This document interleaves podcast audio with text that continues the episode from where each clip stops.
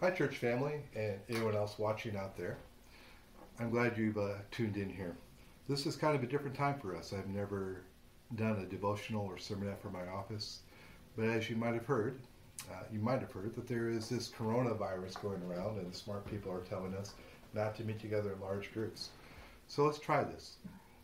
Um, as you scan the headlines, you may see a lot of articles and headlines, social media posts about people panicking in the stores and hoarding things. And it just kind of feeds into this sense that there is something wrong with us as a society. And in fact, you may get exactly this question, uh, or it may be formed in different ways. Something like, What is wrong with people? Or what is wrong with our society? And, and not just about the coronavirus, right? We have grown so uh, divisive, and there's been so many problems in our society in the last few years. People are asking that question What is wrong? Well, I have good news for you. The Bible has an answer. And it's actually a quite simple answer. What's wrong with, with society? What's wrong with everything? And the answer is you and me. Uh, the problem is that we are big fat sinners. And that is a big problem. And it's fitting that we come to, in this life of David study we've been going through, David in 2 Samuel chapter 11 in his encounter with Bathsheba and Uriah and his great sin.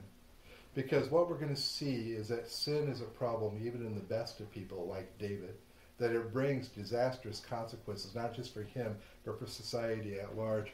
And what we're going to see in David is a microcosm and symbolic of all human dynamics before God. Because one of the things I hope you picked up on is that David, though a real person, is also a very much symbolic person. There are 66 chapters written about David. We have 77 psalms uh, showing his interior dialogue. Much more about David than anyone else in Scripture, especially in the Old Testament. Why?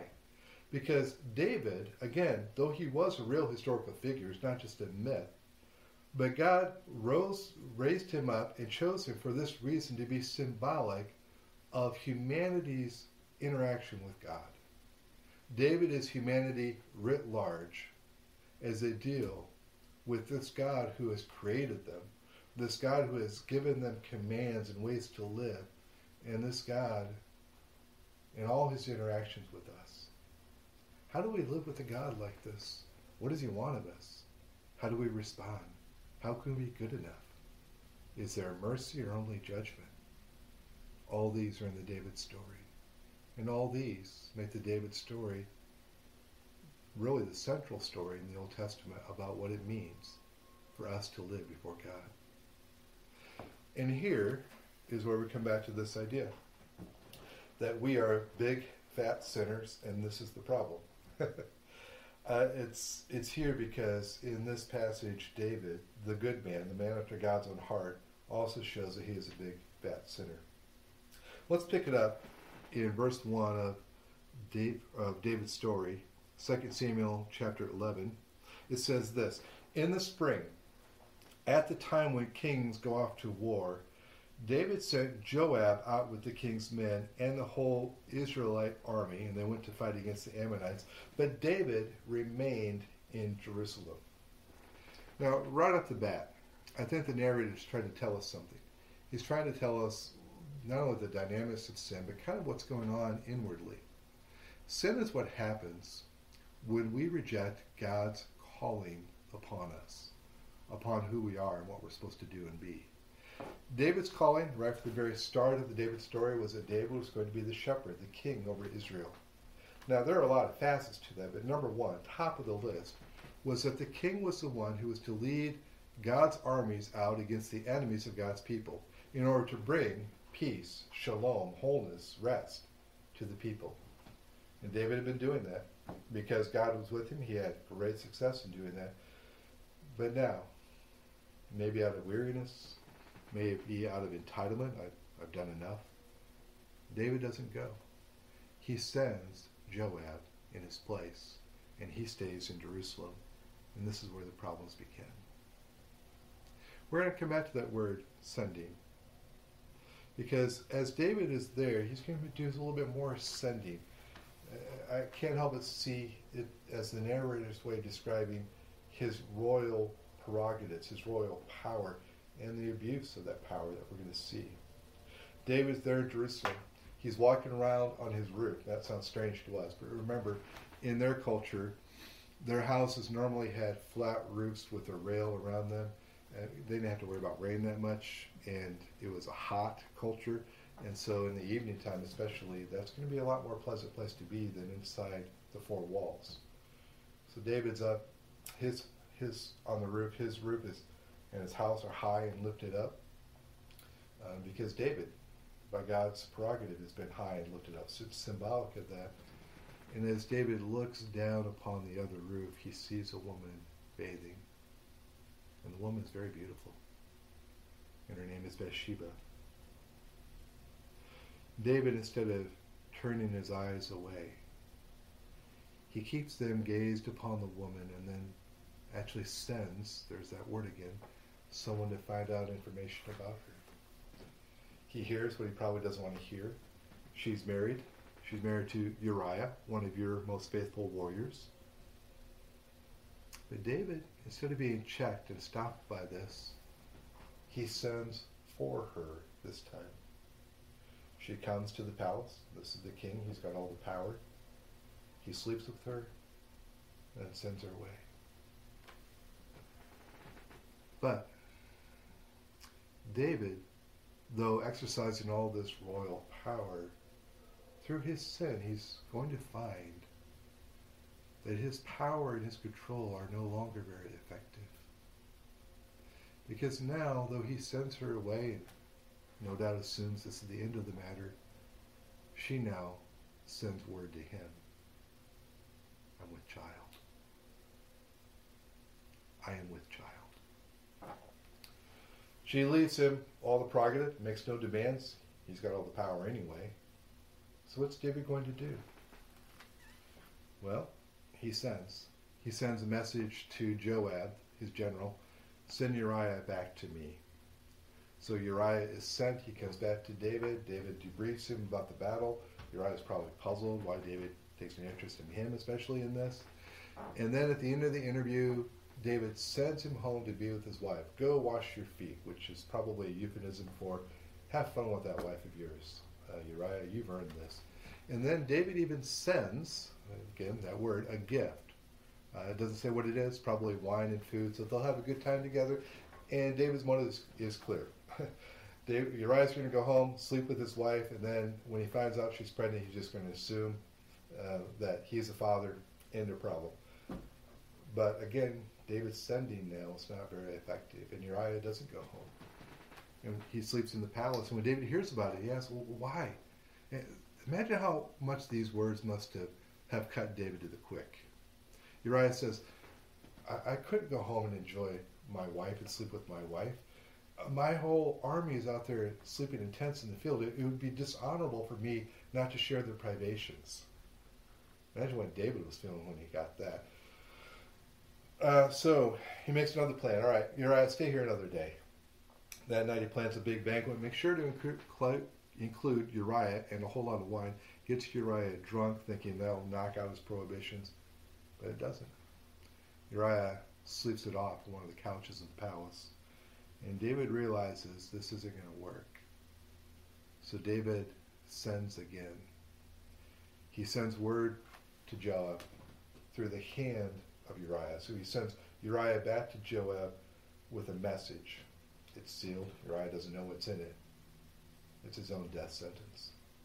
The message to Joab is this put Uriah in a place where the fight is heaviest, then withdraw so he dies, and that's exactly what happens. And Joab sends word back to David Uriah is dead. David does one final act of sending he sends for Bathsheba, and he takes Bathsheba to be his own wife, and she bears him a son. And if we were reading this story in the annals and the chronicles of most any of the other people and the, the royal annals of the ancient Near East, of any other people, Persia, Babylonia, Syria, Egypt, this would likely be the end of the story. Because that's what kings did. But there is an unsettling coda at the end of this. There's an unsettling word at the end. It's an understatement, but it carries, it's very pregnant with, with uh, symbolics, with symbolism and menace. But the thing David had done displeased the Lord. We talk about an understatement, right? I mean, if we've been reading this book, we know that God is not only holy, but He has sought and demanded holiness from His people. In fact, He had given His law, and in that law it said that the penalty for adultery was death. The penalty for seeking murder for someone was death. Yeah, a little bit of an understatement there. But before we delve into this, let's ask ourselves a question. Why? Why is God displeased by this? Why is God going to do his own sending? In the next chapter, he sends Nathan the prophet to rebuke David, to confront power. Why, why does God care about David's sin? Or more to the point, why does he care about your sin? Why does he care about mine? I mean, why does it matter to him if, if I do something I know I shouldn't do?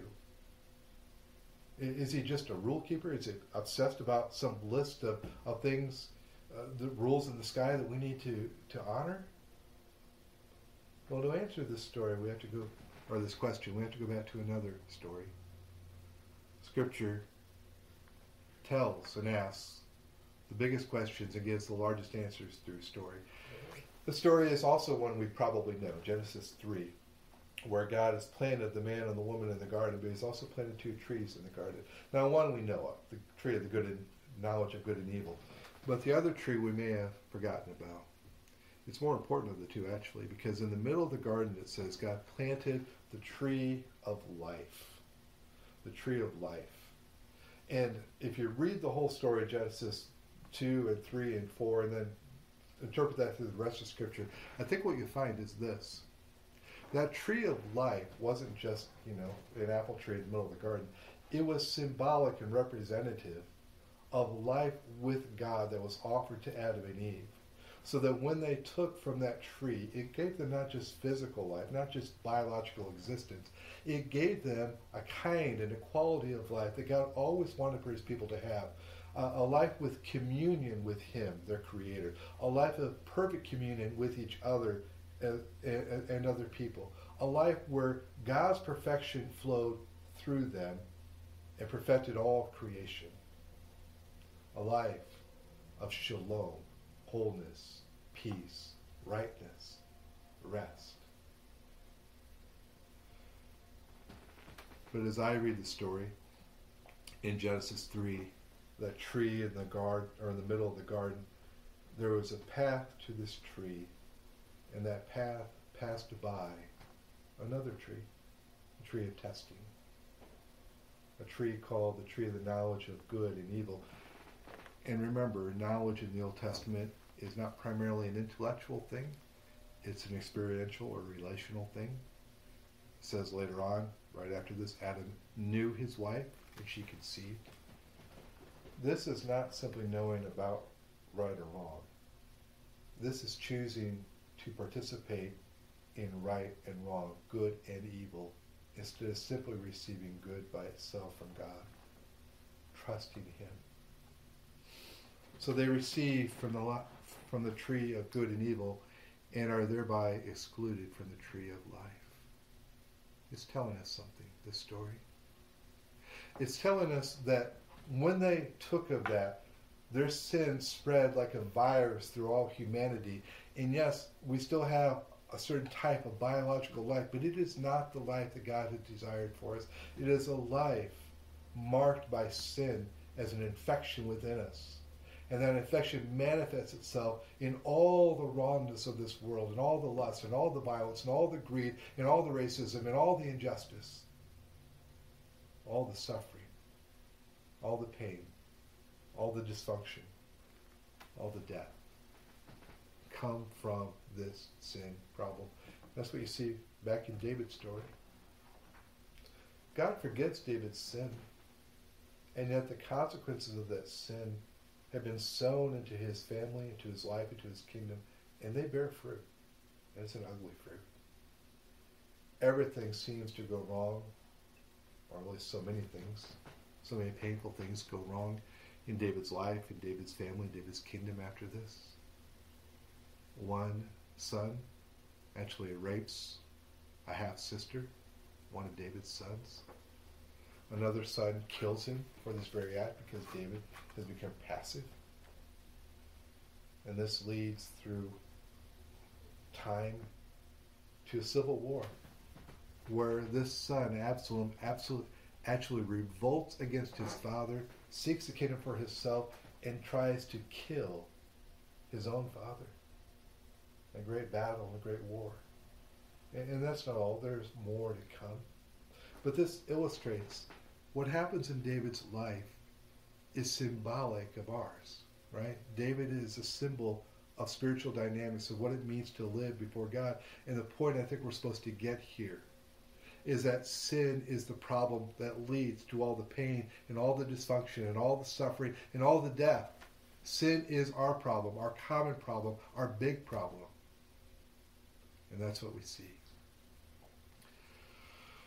Well, that's the end of the story and sermon here. Uh, have a good week. No, just kidding. Um, that's not the last word. That's not the last word because the New Testament speaks of another tree. The New Testament, the Gospels, the good news speak of God planting a tree called the cross. And he plants it right there on Calvary, Golgotha, the place of the skull, because it's in the very midst, in the field of death, that God plants the tree of life again. And in this tree and in this place, God offers us not only a pardon for our sin, but more an antidote for our sin problem an antidote for the disease, the virus, the cancer within us that is bringing out, bringing about all our weakness, our sickness, and our death. God has offered that to us.